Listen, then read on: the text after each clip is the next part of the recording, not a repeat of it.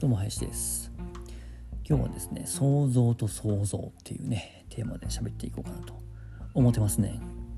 まあ、想像っていうのはねイマジネーションの方の想像と、えー、クリエイトの方の想像がありますけれどもあのー、そのテーマにね入る前によくあの破壊と想像っていうワードがありますよね、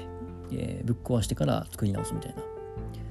まあ古くはこう神話の時代からねそういう、えー、ストーリーが出てきてたりとか、まあ、あとはその会社組織の中でもそういうことって言ったりしますよね。えー、一回壊してもう一回作ろうみたいなものとか。あとは僕は結構あのアウトドアがやっぱ好きなので、えっと、自然界にもねそういうところがすごくあるなっていうのはあの肌感として感じていますね。うん、まああの有名なのがこうアメリカのね山火事とかはもう昔から、えー、こう人間が登場する前からね、えー、山火事っていうのは当然あって、えー、でそこからね一回こう森が死ぬことによって次の、えー、生命活動が育まれるとかねそんな意味合いで破壊と創造っていうのを作ったりします。なのでまあもちろんね破壊と創造っていうのはあのー、人間だけじゃなくてもともとね、えー、まあ生きるっていう、まあ、生と死っていうものがあるところにおいてはまあそれそれに限らずだと思うんですけれども、えー、まあ、世界にはね破壊と創造っていうものがデフォルトとして備わっているんだろうなと、えー、思うんですがその一方で、えー、今日のテーマですね、え創造と創造。イマジネーションと、えクリエクリエーションの方のあの想像と想像なんですけれどもこの、まあ、特にその最初のイマジネーションの方ですよね。これってやっぱりうん、人間のというか、えっと、ホモ・サピエンスが、えー、持っている、まあ、特権といったらちょっと語弊がありますけれどもあのなんていうかな一つの特性だと思うんですよね。まあ、動物がどれだけ創造性があるかどうかは分かりませんが、まあ、少なくとも人間っていうのは、えー、他の動物に比べてね、えー、突出して想像力っていうものがあるわけですよね。うん、でこのね想像っていうものがあの結局まあそのクリエイトの方のね想像にもつながっていくわけですけれども、まあ、想像力を持って何かを作るってまあ当たり前っちゃ当たり前じゃないですか。何も考えずにいきなり手が勝手に動いて物を作っていくってあんまり考えにくいですよね。まああるのかもしれないですけれども。でこの想像力っていうところですねこれがねあのまあ何を今更っていう感じではあるんですけどすごく大事だなと思っていてっていうのはそのものを作る時のあのイメージとか妄想っていうだけじゃなくて例えばですけれども人に優しいってあるじゃないですか。人に優しいって僕想像力がある人だと思うんですよ。その相手の気持ちを気持ちを考えられる人。やっぱ優しくするってその優しいってね誰にとってどういう優しさがあるのかって人によって結構違ったりするのであとまあタイミングによっても違いますよね。今はこれが優しさだとか今はこれこのそういう言葉をかけるのは優しさじゃないとかね。時あのタイミングによっても違うじゃないですか。でそこを想像できる人っていうのが優しいなと思うんですよ僕は。今のこの人にとって、え、何を自分はしてあげられるのかとか、え、今この人は何を求めてるんだろうとか何に悩んでるんだろうとかそういう想像できる人っていうのが優しい人だなと思うんですね。あとは、えー、強い人。まあ強いっていうのはその肉体的にっていう意味だけじゃなくて、えー、精神的にですよね。精神的に強い人っていうのもやっぱり想像力があるなと僕は思っています。強い人っていうのは、まあ、これもね、人によって定義は違うと思いますが、僕がどういう人が強い人かなって思った時に、うん、やっぱりまあ優し優しい人にも通じるんですけどね。優しい人イコール強い人と言ってもいいぐらいだと僕は思っているんですけども。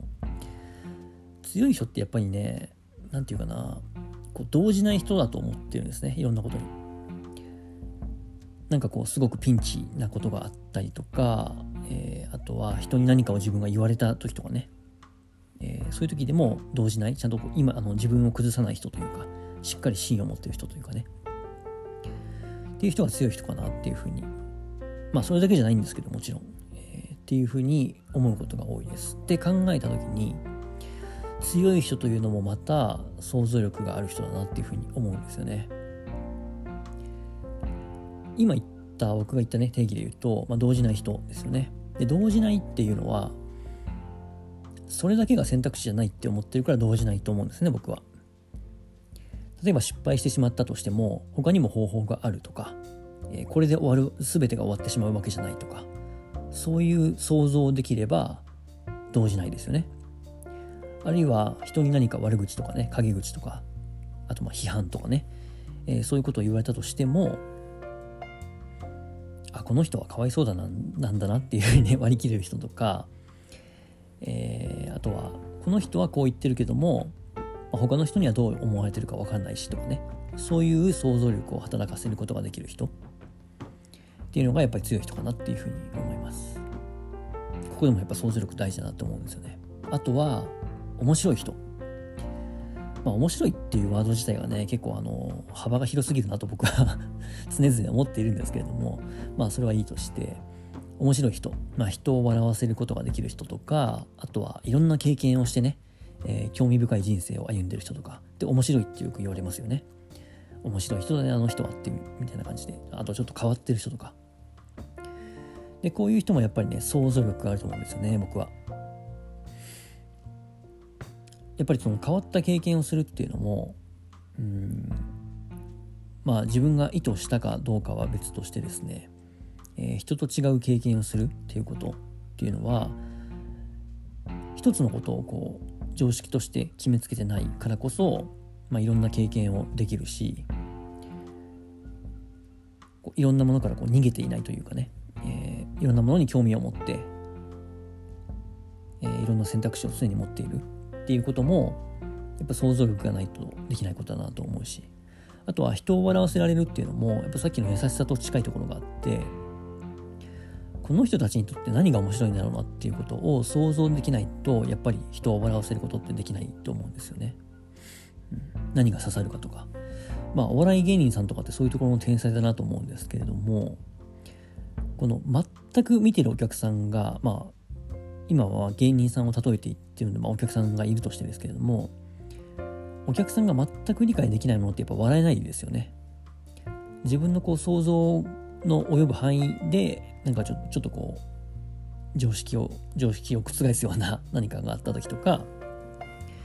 えー、なんだろうなその面白い話が自分の脳裏にね、えー、情景が浮かぶとかそういった話をできる人とかっていう、まあ、想像力がある人がやっぱ面白いと思うんですよね。なので、まあ、いろんな部分で、あのー、まあ、もちろんね、想像力っていうものが悪い方に働いてしまう時もあるとは思うんですけれども、まあ、なんていうかな、頭がいい人間とかね、そういうことじゃなくて、やっぱり、いい人間っていうものが何なのかっていうのを考えた時にあ、あるいは自分がどうやったらいい人間になれるのかっていうことを考えた時に、やっぱりね、想像力を鍛える働かせるっていうことがすごくねいろんなことにこう汎用性があるというか、うん、いろんなものの基礎になっているなっていう気はするんですよね。